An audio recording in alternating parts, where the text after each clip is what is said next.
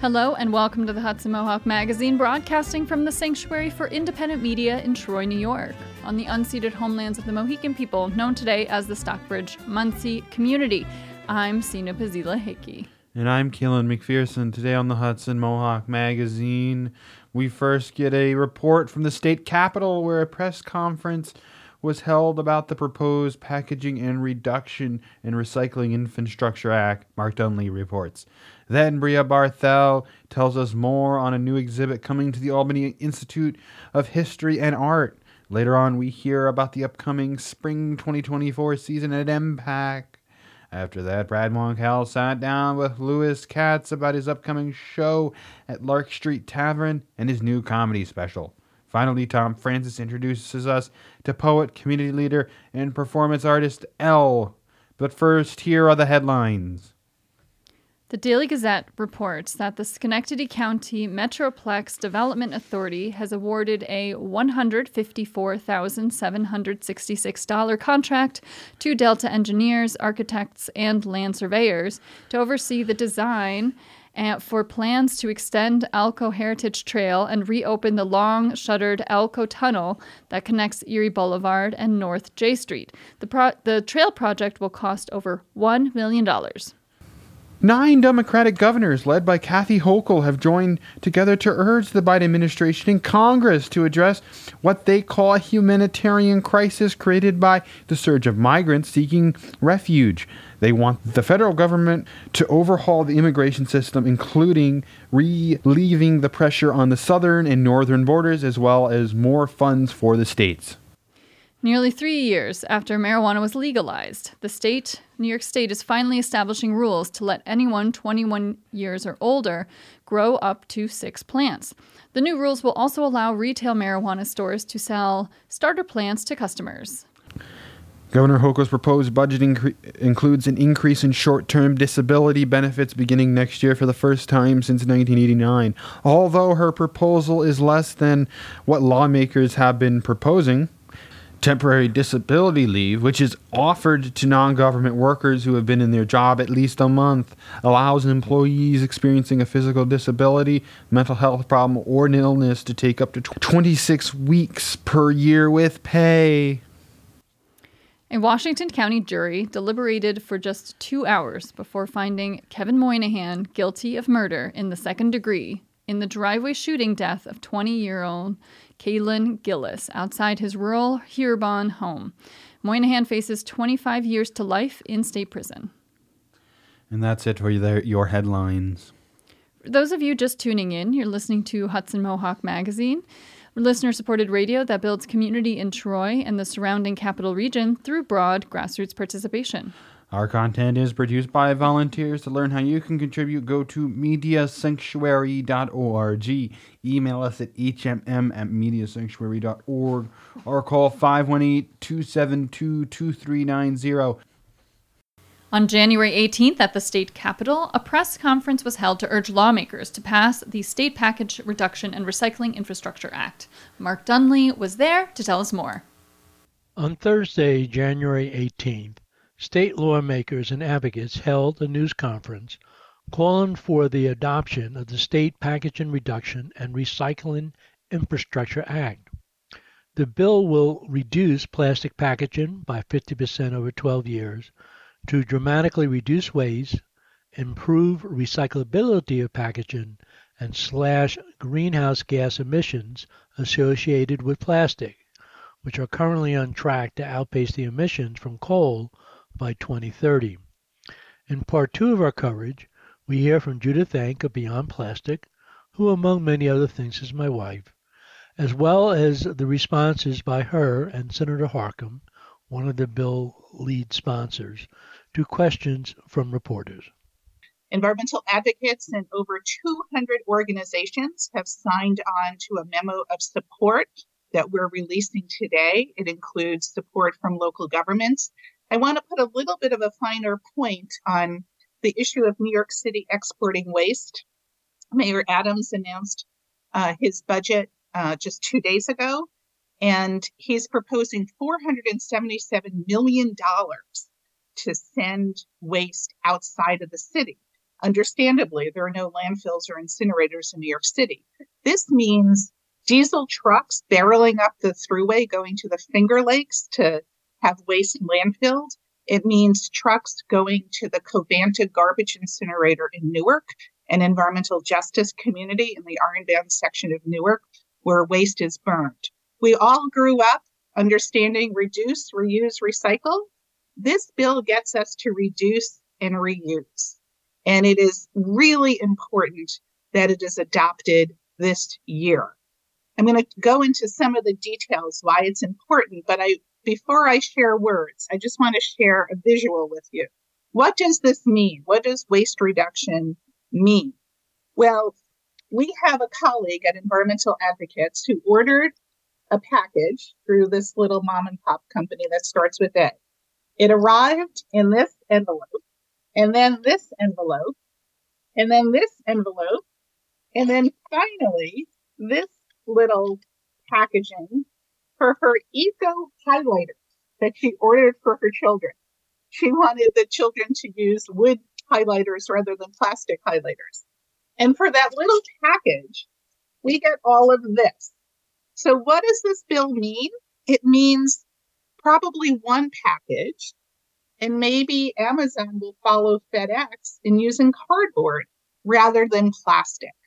This also means a lot less waste that taxpayers have to pay for for disposal or recycling. The United States has become the top generator of plastic in the country. And that's not because you and I vote for more plastic. It's because plastic has always been made from oil and chemicals now it's made from chemicals and ethane, a byproduct of hydrofracking. So you can draw a direct line between the increase in fracked gas and the increase in plastic. We have to pass this bill this year to save tax dollars, to also save our ocean. Plastic litter goes into rivers and streams, gets into the ocean. Scientists tell us that unless the status quo changes, by 2025, for every three pounds of fish in the ocean, there's one pound of plastic. So it's an ocean issue. It's a climate issue. Beyond Plastics did a report looking at greenhouse gases from production, use, and disposal of plastic. Plastics will exceed greenhouse gases from coal fired power plants by 2030. Uh, in New York, 12% of greenhouse gas emissions are related to waste plastic recycling doesn't work. It's not just plastics are not designed to be recycled. Keep recycling your cardboard, your paper, your metal, your glass. But a five to 6% recycling rate for plastics is abysmal. And we need to recognize that even though plastic companies lie to us and tell us you can recycle in your recycling bin, most plastic is not recyclable. Now the plastics and chemical industry and fossil fuel companies are pushing something called chemical recycling, which is terrible. It's high heat of plastics to create new fossil fuel. The last thing we need, or there are a couple facilities that are attempting to use um, solvents and chemicals to turn old plastic into new plastic. And a big problem there is it doesn't work, but it generates a tremendous amount of hazardous waste. So we have to make sure that people are not fooled into thinking that chemical recycling is some kind of solution. So this bill very wisely does not allow for so-called chemical recycling to count as recycling. The environmental justice issues here are huge. At Beyond Plastics, we work with allies from Louisiana, Texas, Appalachia, where most plastic is generated and which is making people very, very sick. We're concerned about the transportation of chemicals to make plastics. We're coming up on the one year anniversary of the East Palestine train derailment in Ohio. The five train cars that were put on fire were carrying vinyl chloride. Over 99% of vinyl chloride is used to make plastics and has been touched on. This is a health issue. Microplastics are everywhere. They're in the air, they're in drinking water, they're in our bodies. There are scientific papers documenting microplastics in our blood, lungs, breast milk, and the human placenta, both the maternal side and the fetal side. So, what are we going to do about this? We're going to pass this bill. When this bill becomes law, it will be transformational. I think this bill is not only the most important environmental bill of the session, I think it's the most important environmental bill of the decade. If we get a strong bill in New York without loopholes that really drives 50% reduction in plastic, other states will follow. So now we've got a question um, from Marie French from Politico. Maybe mostly for Senator Harckham, but if, if any of the advocates want to weigh in, of course, always welcome. Um, Senator, you had mentioned that, you know, there was obviously a legislative hearing and you were going to like consider whether there needed to be any changes um, to the bill based on that feedback that you got. Um, are there any areas that you're that you're looking at for that, and um, or do you feel that given the the support from a you know broad sort of coalition of environmental groups, the bill as it stands is is what should move forward? Uh, Chair Glick and I are are discussing that right now. So I I, I don't want to talk about things that we may we may want to do. I think the important thing is any changes we make, we're not going to negotiate against ourselves. I think it would be things that could enhance the bill as opposed to detract from the bill. Uh, as I said, Chair Glick and I are discussing those. And um, we've got a question from Megan Quinn from Waste Dive. Is it expected that EPR will be included in the governor's budget? Judith, do you want to answer this one? Hi, Megan. Um, I love reading Waste Dive. That's what I do on a Friday night. The governor proposed her budget on Tuesday, and there was no packaging proposal in her budget this year, as there was the last two years. And we've got another question, Tracy Tullis from Newsday. Um, are the plastics and f- fossil fuel industries mobilizing to lobby against the bill? Judith, you can take this one too. Yes, this is David versus Goliath on steroids. We are up against fossil fuel lobbyists, chemical company lobbyists, and plastics companies and consumer product packaging companies who unwisely say, don't reduce packaging, you can chemically recycle it. I think this will probably be one of the most spirited bills um, lobbied on this legislative session. Um, I think it's a big priority for various special interests. Maybe not to kill the bill, but to weaken it as much as possible. And we have to make sure that there are no loopholes, unintended consequences. And that's why it's so important that we've got these great sponsors who are in the weeds on the details. Um, so I think this is going to be a super busy session. And the only way we counter this massive industry opposition is with people power. And that's our plan. This has been Mark Dunlea for Hudson Mohawk Magazine. To hear the rest of this interview, go to mediasanctuary.org. This is the second part of this press conference coverage. A new exhibit at the Albany Institute of History and Art highlights manuscripts, scrapbooks, and other materials donated by the local black activist Nell Stokes. Uh, the display shows her decades of involvement with the NAACP, the Black Women's Association of Albany, and local YWCA and other groups. And Brea Barthel was at the Albany Institute of History and Art to tell us more. This is Brea Barthel for Hudson Mohawk Magazine, and today I'm at the Albany Institute of History and Art to talk with Lacey Wilson, the public historian for their Albany African American History Project, about a new display that went up recently. Lacey, welcome back to Hudson Mohawk Magazine. Thanks for having me back. And uh, your display is based on the collection and history of Nell Stokes, an Albany resident. Can you tell us something about Nell and tell us something about the display? Nell is not originally from Albany. She arrived, uh, the date's on the display, but I want to say like mid 50s, I believe, is when she arrived in Albany.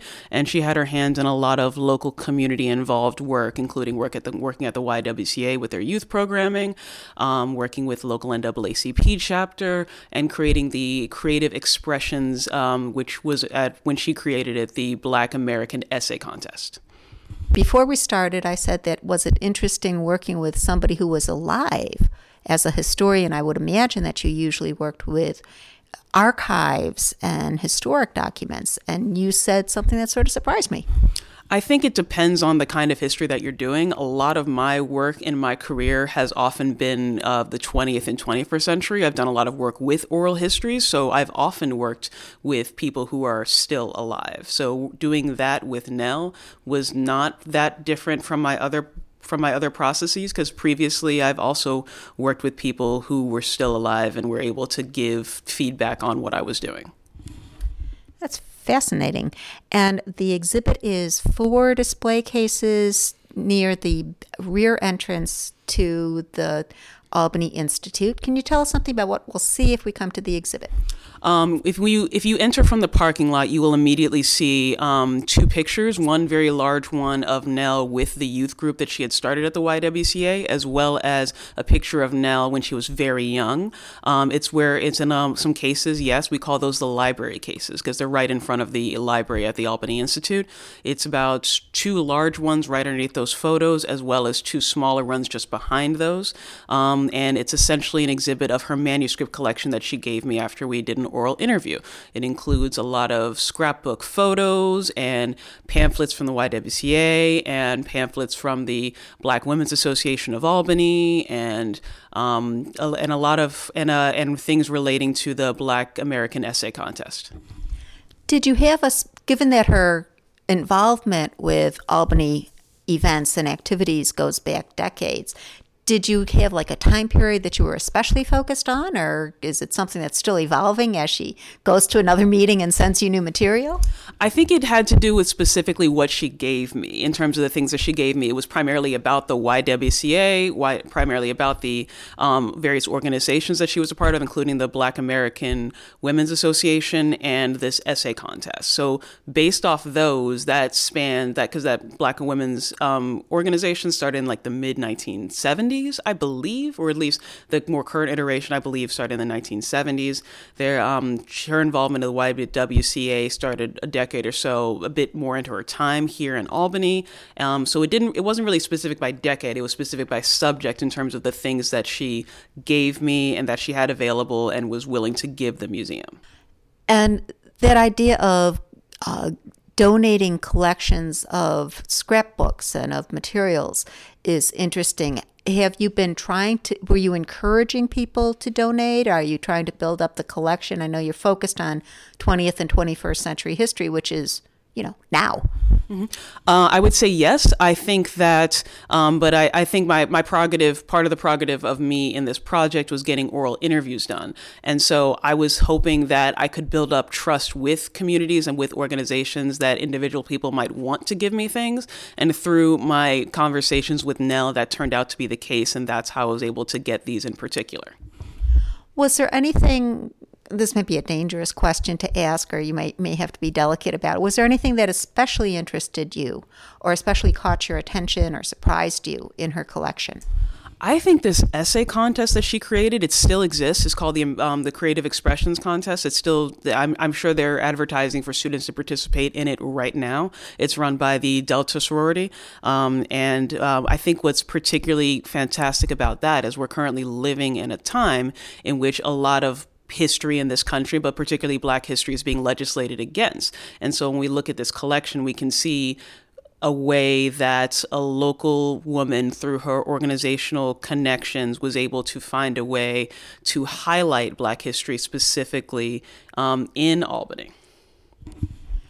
And I know that you're involved with uh, historical organizations and groups and individual historians around the country through various professional organizations.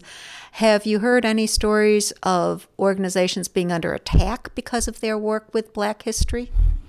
I am friends with quite a few uh, professors in states that have to be very conscious about what they're able to teach and what they're able to promote. Um, I don't have any specific stories relating to that. I'm just a historian who watches the news and is very aware of things in other states that might be legislated against or challenging. Right. Like, we don't want to present slavery as anything other than an advanced uh, scholarship or program. Yeah, I and I think there is an argument to be made that you have to teach these things in a very specific way for very specific age groups for sure, but I think that teachers and educators and librarians in particular know how to have those conversations and know how to engage with those with students. And switching a little bit, you said that th- this was a collection that Nell Stokes gave you as you were doing oral interviews. Are there other people that have given you collections that you think might be highlighted in the future?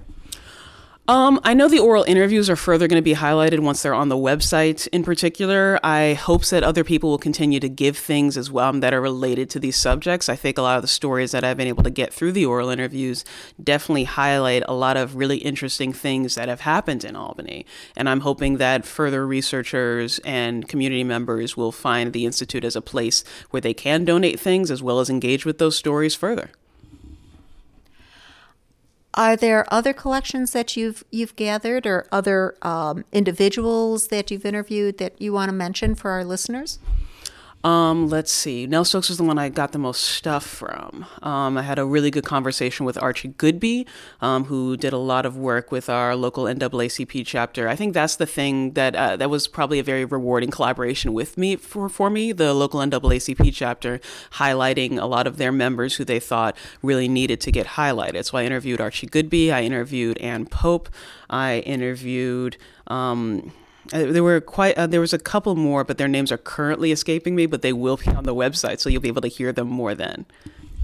And speaking of the NAACP, you said that they were helpful in creating this exhibit. Um, yes, uh, as well as like advertising too, as well as they were the reason I even knew Nell in the first place. I had created, um, collaborated with them, and they were very interested to um, have oral interviews from a lot of their senior membership, and that's how I got connected to Nell in particular. They NAACP truly gave me names and said, "Please go interview these people," and I was happy to do so. That's terrific. And you said that not just looking back, but looking forward, that the NAACP will be uh, doing an event that's sponsored here on February 24th, was it? Yes, we're going to be doing a roundtable interview with some of my interviewees as well as me. I think it, they're going to connect it probably with a bunch of things happening for Black History Month and perhaps the Black and Puerto Rican cau- caucus will, I think, also be in the area at that time. I think we, we can, uh, I can check to see specifically what was said on that, but I believe that that is an event the NAACP is going to be doing on the 24th. Yes, February 24th. And you mentioned uh, getting information on the website. Can you remind us what the website is? Uh, yeah, it's albanyinstitute.org. So, albanyinstitute.org. And there's information there about the other current exhibits going on, the oral interviews that Lacey mentioned. Um, is there anything else here at the Institute that maybe you were surprised by when you came or that you were delighted to see? I think this is a fascinating museum to have conversations about how the community of Albany has changed and not changed, and I'm hoping that that kind of programming and interest, um, that the audience that wants to ask those questions will be able to ask those questions.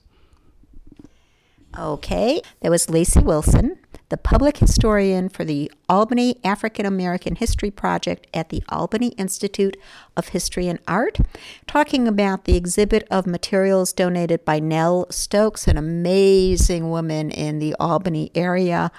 Uh, and Lacey, thanks so much. Thanks for having me. And this is Brea Barthel for Hudson Mohawk Magazine. And for more information on the Albany Institute of History and Art or their new exhibit, go to www.albanyinstitute.org. And for those of you just tuning in, I'm Sina Bazila Hickey.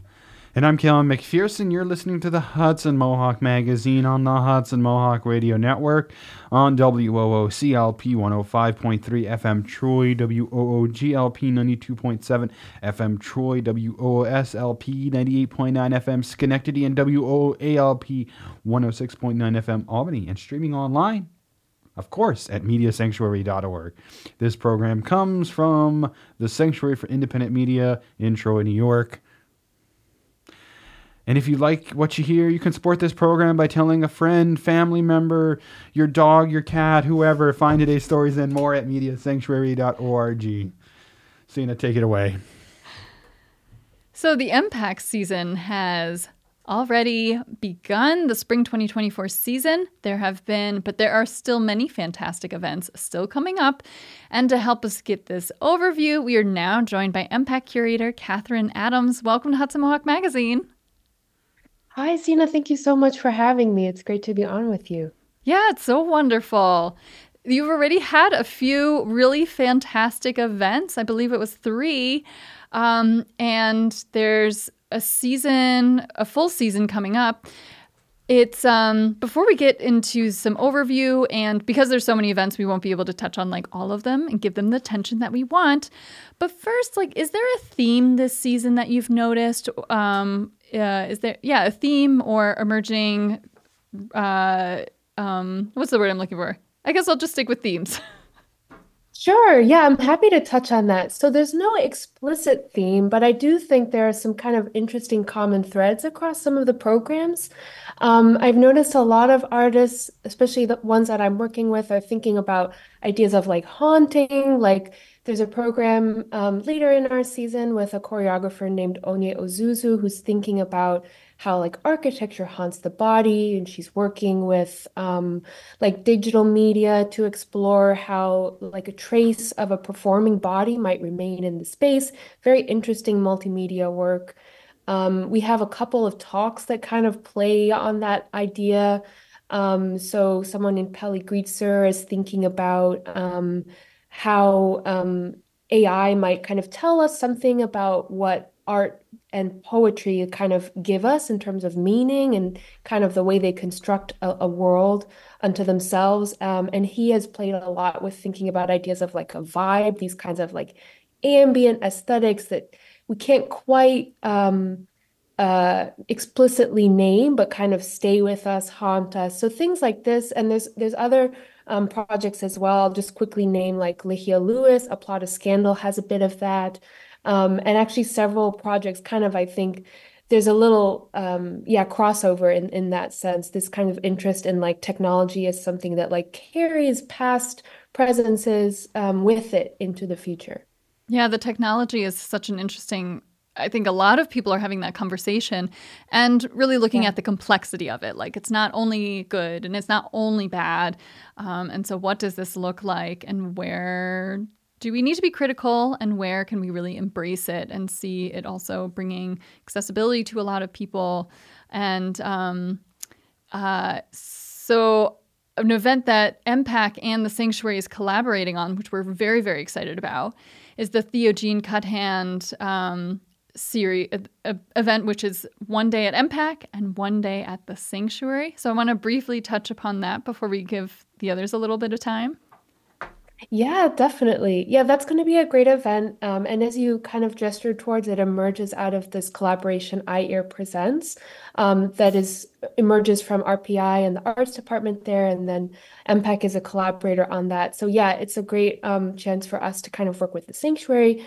Um, and the filmmaker that we're featuring is named Theo Jean Cuthand, and Theo is um, an indigenous artist and is interested in things like kind of queerness, how queerness expresses itself. Um, he plays with an idea that he calls indigiqueer. So some of his um, past films are about that. He's also quite interested in kind of um, forms of like eco- ecology and um, both in positive and negative forms, as you were kind of you know talking about before thinking about extraction but then also thinking about kind of like indigenous ecology um, in a future oriented way. Um, so at EMPAC, that will be um, a screening and talk. And then, as you mentioned, a workshop at the sanctuary. One cool thing about Theo's practice is he also has done video games. So um, I believe that that may work itself into at least the workshop side and maybe also the EMPAC as well, EMPAC event.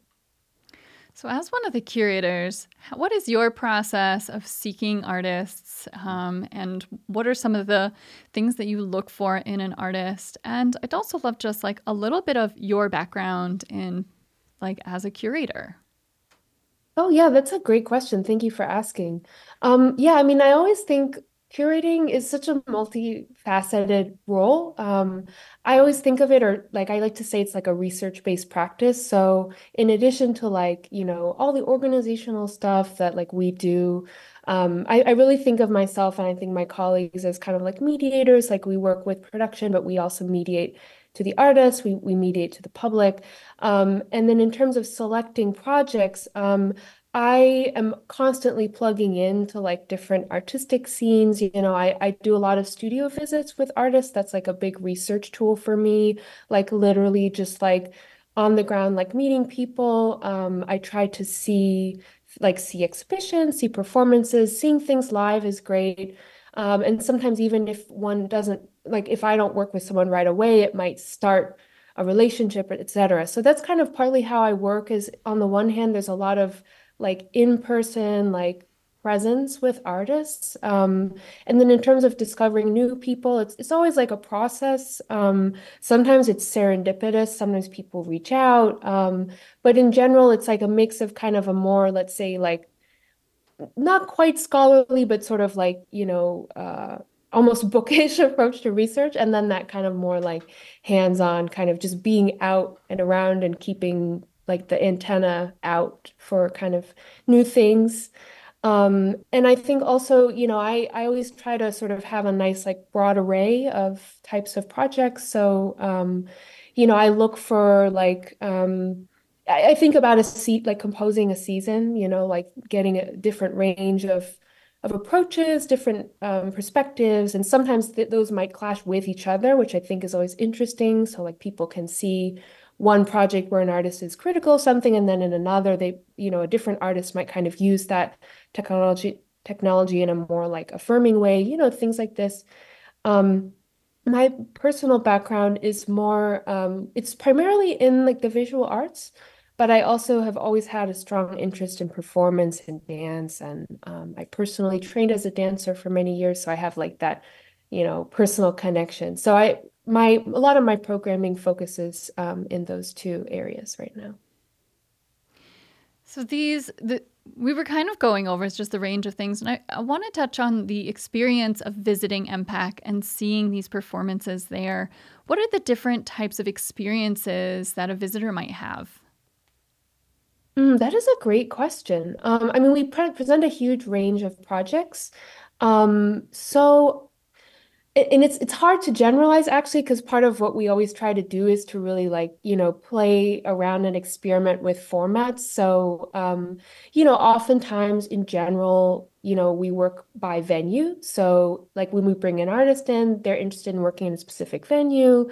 Um, oftentimes audiences will see the outcome of what is actually a longer production residency. So you may see that either as a work in progress, which gives you kind of a window into an artist's process, a little window into that production stuff that is often not so public at EMPAC, or you may see something that, you know, is just kind of a one night event where we're bringing someone in um, from outside of, um, of the area um, apart from production. So it's, it's, um, it's very hard to sort of give a, um, a, a format again, just because we, you know, we do many, many different kinds of projects. But I'd say that um, our sort of big uh, focus is really to, um, you know, um, mediate that production work through the public program. So that stuff that, you know, feels a little like esoteric or like it's not, you know, people don't know what's going on. The events are kind of where a lot of that gets gets through and and you can kind of see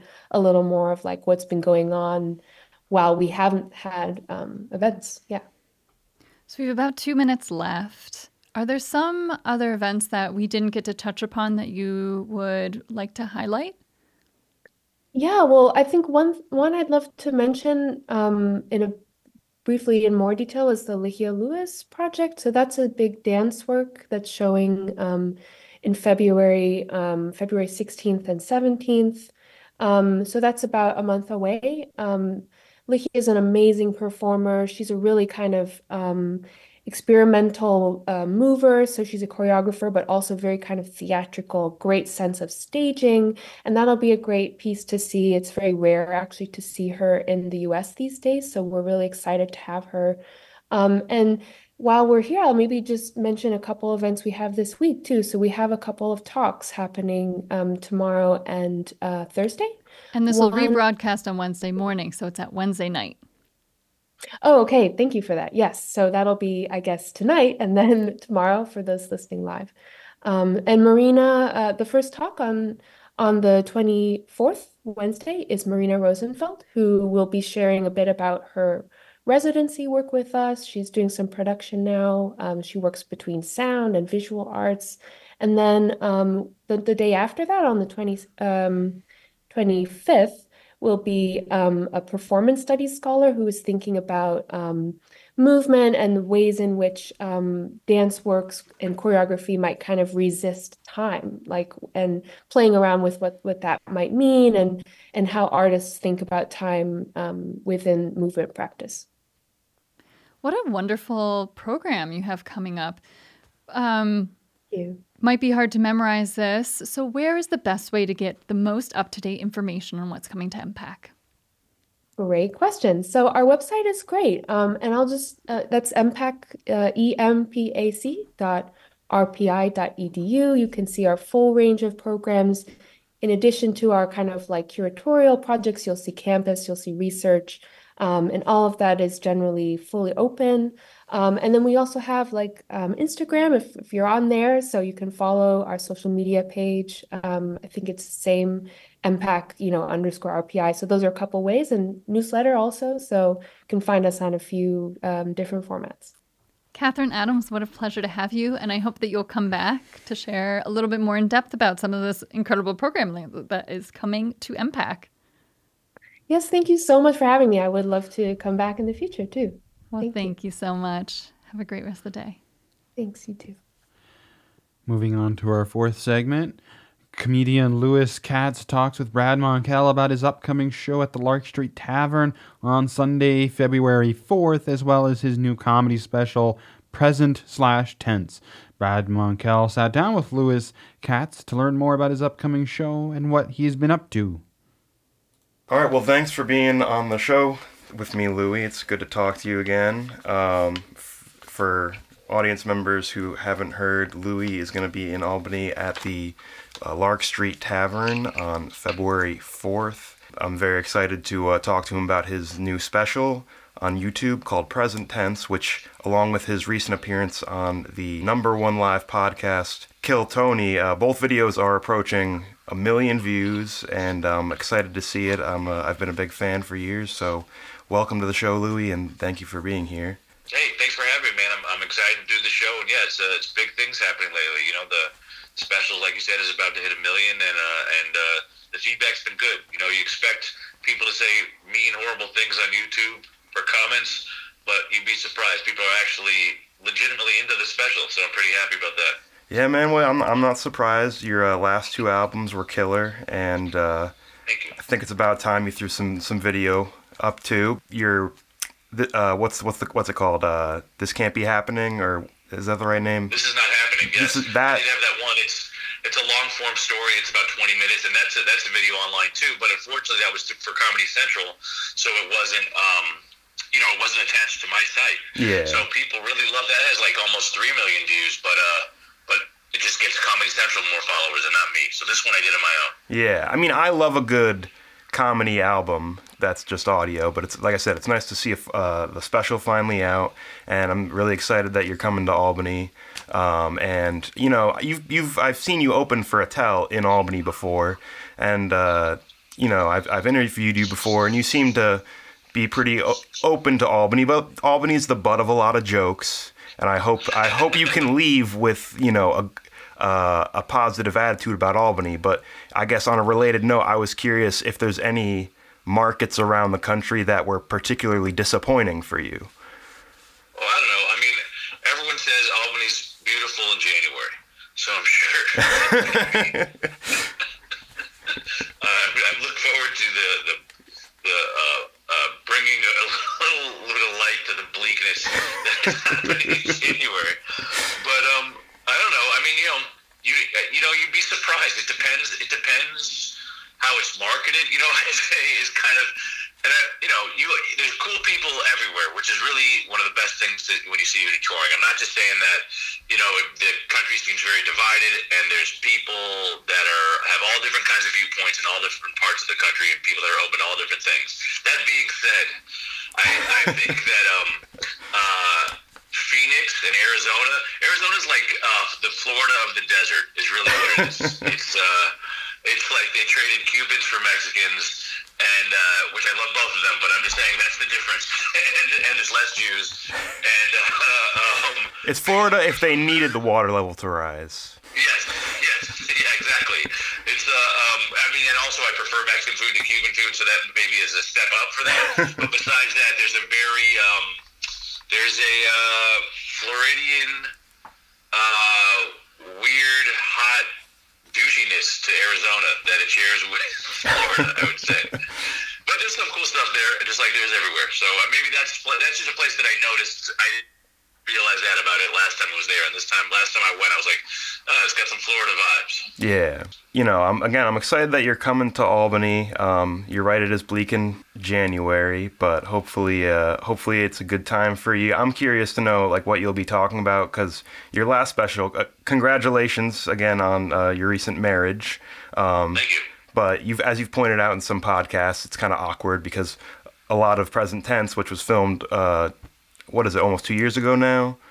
Yeah, almost, yeah. it's a, a lot of material about um, being single and about being underrated before you had a special approaching a million views. So, how is the new material differing?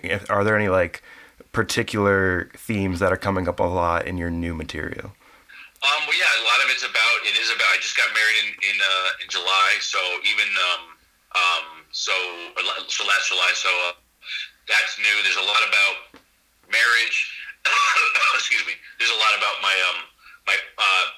It's kind of about. I would say it's about me, kind of like finally growing up very late in life, and also dealing with my parents aging at the same time, and maybe that's forcing me to uh to grow up a little bit. If I had to say there's themes, I'd say mostly it's like uh yeah, just trying to trying to get a, handle on on adult life and uh, in various forms. Um, and I, I think the last hour was it's very funny, but it's it's basically like present tense is like a it's a breakup special. It's it's it was filmed. Uh, it's all material based on a breakup that was already a couple years old due to the pandemic when I filmed it.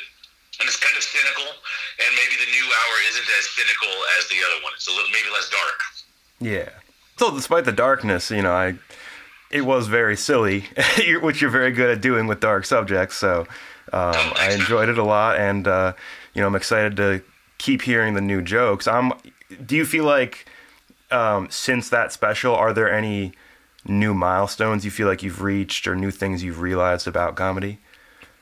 Oh, that's the, that's what I love about it is that I just keep growing and keep learning things, and that's that's it's really amazing. Like you think you figure things out, and there's still more to go.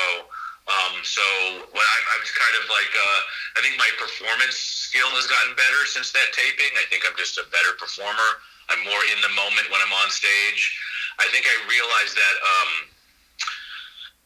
for a lot of years, this is getting very technical, but like uh, for a lot of years, I would kind of like if the audience wasn't laughing, I'd kind of like push the audience to laugh by by delivering my jokes a little bit faster. And uh, I think that's a mistake. I think that subconsciously signals a little bit of nervousness to the crowd.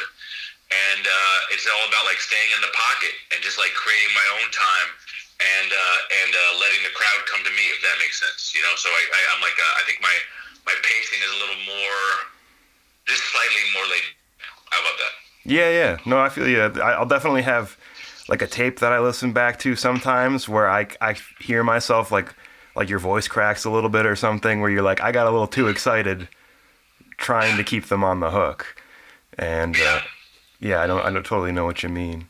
Um, now, I, I guess as the the state of comedy goes right now with the, all the other specials that are coming out, are there any like big trends that you're noticing? I mean, people like talk about certain trends, like everything's crowd work on Instagram now. I mean, is there anything that you think sticks out to you, or anything that's maybe people kind of overhype? Well, I think the it does seem like the crowd work thing is almost like a backlash to that by now. That people know it's kind of like we don't like it, and there's a reason why because it's kind of the same jokes over and over. It's not as magical as people think it is. It's a trick. Um, I, and, it's, and unless it's done really, really well, and when it's done incredibly well, it's it's mind blowing. Like when that Dave Attell does it, it's it's Yeah. it's uh, it's really a sight to see. But most of the time, it's not on Dave Attell's level because he's one guy. Um, Uh, but what I mean, the real trend is like you said, like the YouTube special. I'm just so glad that mine like caught got some traction because it's hard. There's so much competition now. Everyone's putting out their own specials, and you know, to me, the real question is how long can this go on for? Like, what is what is the uh, what are the returns on this? You know, it's like I, I paid for the special out of pocket, right? You know, and, and it's close to a million views, but I'm not anywhere near um, even making my money back yet. Yeah. And so to me, the question is, where do we go from here? Like, are we just going to keep putting things out for free for people? It's like a little bit. We kind of shot ourselves in the foot, as comedians, by uh, shot ourselves in the feet. I guess is, is plural. Uh, as comedians, like gotten audiences trained to get stuff for free, you know, and you of can't come back from that. Uh, I'm just a little bit worried about that. Like, I don't know how many more times I'm gonna just keep investing into this, you know, and and, and if, I don't know if the returns are gonna be high enough, so we'll see.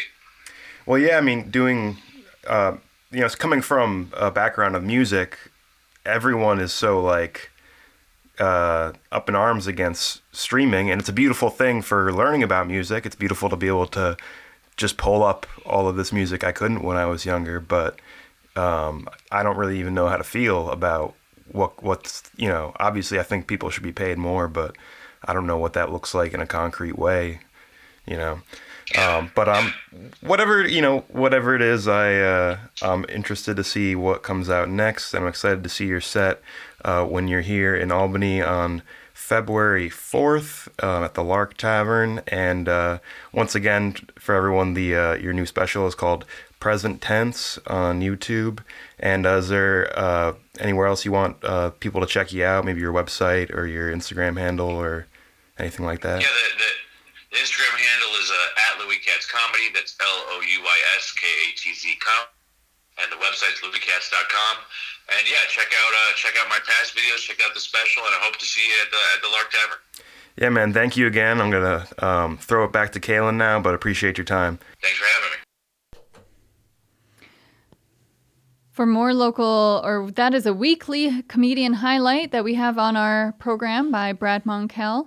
And you can hear more comedians at mediasanctuary.org. Thom Francis introduces us to a poet, community leader, and performance artist, EL, who hosts Cafe Euphoria, Poetry Slam, and Open Mic twice a month in Troy. EL is a New Jersey native living and loving in the capital region of New York. They are a poet, community leader, performance artist, hot gal, professional ad libber, and fashion icon whose life goal is to kick butt and craft meaningful art. You can catch them every first and third Friday at 7 p.m. hosting Slam Euphoria's open mic and poetry slam at Cafe Euphoria in Troy, New York. EL was one of the featured poets at the Hudson Valley Writers Guild Year in Review reading at Mocha Lisa's Cafe in Clifton Park on December 2nd, 2023. The poem starts casual. A pop culture reference, it's giving a metaphor and simile vibes. Throw in a poetry slam stereotype for the culture. A call back to forgotten nostalgia. Do you remember the last time a poem had you tucked this tightly into its tale? The poem is urgent. The soapbox is over too soon, so the poet prepares to make the poem matter after the lights fade. The poet writes all they wish they could say, and the mundane puddles away the words like rainwater spits the gift in the mirror, mirroring the sea of seats, seating imaginary faces, facing the stage, set up, set up. The poet's last edits, edited tightly with care, wrapped in the essence of my skin and tissue, transformed to page. It even comes with a hook for you to take to your home. Hang its philosophy in the photo frames of your mind, the poem, a shared memory.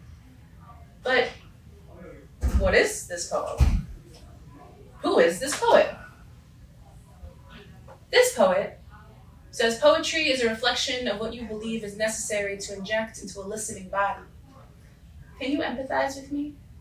Can I pen a pad and have you feel the ache in my feet, the stress in the joints of my hands, the synapses surrounding my spiraling brains packed to paper plane? Its religion rides the airwaves. This poem is leftism, hedonism, atheism, rejection of magical thinking. This poet lives in reality, resentful of the evolution of humanity, has made me a misanthrope, aging gracefully. The poet is a liar. Can you hear the hope in my heart? The longing for more than suffering. The poet a body begging for a society worthy, for a species worthy of a continuing society. So the poet says, Be kind to your neighbors, for there is nothing that feeds humanity like community.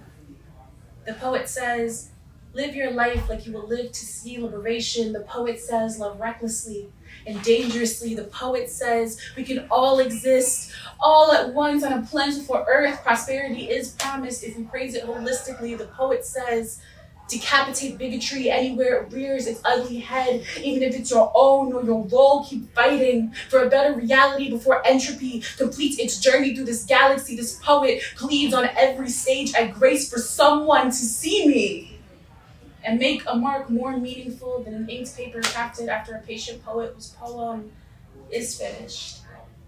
The poet is left ruminating on another plea for listening ears. Did the poem speak?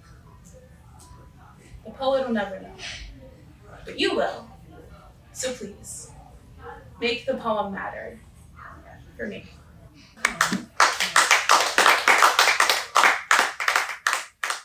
Um, I often write a lot of poems about that are in Spanish or in different languages, um, or told in different ways, and that has to do with who I am as a person and my family. I try not to tell my family about bad days. I know my father will tell my mother during the commercials between segments of Game of Thrones, her throat coated by the burdens of her children, she will tell my abuela. In passing conversations sobre extranjeros y telenovelas as the sun falls over the plátanos on her dining room table. My abuela will tell my tios while they drink coronas and dance bachata, dwelling on the days when they still moved suavemente. Tios will tell my tias, spilling drops of wine from their shaking glasses, grumbling laughter regressing after they finish cracking on my other cousins, who will overhear from under the staircase, gossiping about folks they don't know. They will tell my sister, on break, slipping, slurping pad thai while she daydreams of the night ahead, her horizons endless. She will tell my brother, playing video games in the basement, defeat sighs into palms that begat him his losses. He will tell my aunties, drinking scotch, singing soca, waiting for the skyline to break into dawn. They will tell my uncles, on their hotel, yelling over breaks and conversations with one, with one another in agreement that black kings will reign again as they tell my grandmother's grave. She lays patiently, still engaged in the family debate, overheard by the block, who will scream loud enough to find me. It will tell me about myself, listen to my cries, and say nothing. Amidst rumination over my family, Bitter their mouths a lively ocean while I sit longing for a quiet dinner where we all mind our own business. Before my regretful stew can bubble into a full kitchen mess, they will call they will all call to make sure I'm okay. Send me bandages made from what I am missing at no other cost than secrecy. It is on those days I am reminded my stories may travel between universes, but in every timeline someone arrives with a hug and an open ear. They will not apologize for our lineage I will never expect them to. I will be grateful. Quietly cook some food with my mother on speakerphone, preparing to listen to our news.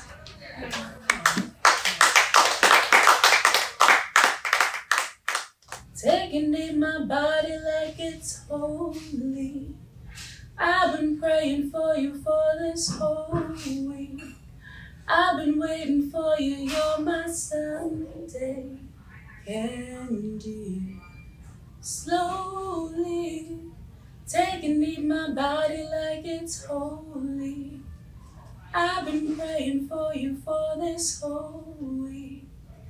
I've been waiting for you, you're my Sunday candy. Come on in this house, cause it's gonna rain. Rain down Zion, it's gonna rain. Another friend dies. Seven in the past three years. My mom asks if I am afraid to die young. If I fear a cosmic certainty predelegated to me, not really. I know I cannot make an honest woman out of destiny. She promises nothing but an unpredictable joy ride I will enjoy in kind besides. I've been thinking of the first Ferris wheel, how a college physics experiment turned into a decade old childhood classic, how our our time is math and memory. Our experiences, qualitative and quantitative, the average life expectancy in the US is 76. Six of my friends died under 30 their time, a fraction of a life deserved, divided by circumstances unkind to lost graces, yet I am defined by their guidance changed by the lineage of their life experiencing life experience meeting me experiencing life intertwined in impactful memories that live on in my living body. Who's to say that alone is not eternal? My mom asks me how i'm coping i say you gotta do it slowly and leave my body like it's holy i've been praying for you for this whole week I've been waiting for you, you're my Sunday candy. Come on in this house, cause it's gonna rain, Lord. Rain Zion, it's gonna rain. And let it rain, let it flood, for I have been thinking about supernovas how the energy can spread as fast as wildfire collapses like a match into water, how we never see them, yet we know of their impact in the remaining light they leave in the night sky, their stories still unfolding light years beyond their decaying body. I do not believe in a God. I do not believe in an afterlife. I will never see my friends again. And yet, they await your ears I write so you know what it was like to know them. Blessings, too perfect to be miracles, our unions, an explosive chain reaction. Not even time can truly extinguish us. Our composition is never more than physical. Our memories are an ever expanding collection. This poem, a living document, a reminder that we were real, even when we are gone.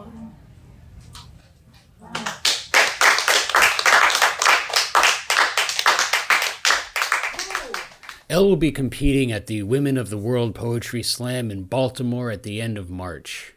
For more information on the slam, Cafe Euphoria, and how you can help EL get to Maryland, go to instagram.com slash slameuphoria518.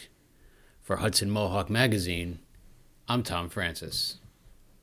And Thom Francis brings us some poetry spotlights every week. That's Tuesday nights and Wednesday mornings. You can find more of those, as well as other poets by other producers at our website, mediasanctuary.org. And that is our show. We hope you've enjoyed this episode of the Hudson Mohawk Magazine. I'm Sina Bazila Hickey. I'm Kayla McPherson, also your engineer today. We want to thank all our volunteers who made today's episodes possible Mark Dunlea, Brea Barthel, Brad Monkell, Thom Francis, and your co hosts, Sina Bazilla Hickey and Kaylin McPherson. This program covers stories of social and environmental justice produced by the community for the community and is supported by independent donations. If you value independent media, consider a gift of a monthly donation as a sanctuary sustainer by going to mediasanctuary.org. We want to hear from you. You can find us on Instagram and Facebook at Hudson Mohawk Mag or send us an email to hmm at mediasanctuary.org. Tune in weekdays at 7 a.m., 9 a.m., and 6 p.m. to hear local news or stream Sanctuary Radio at mediasanctuary.org. Full episodes and individual stories are available on demand at our website and on your favorite podcast platform. We appreciate our listeners. Thank you so much for tuning in.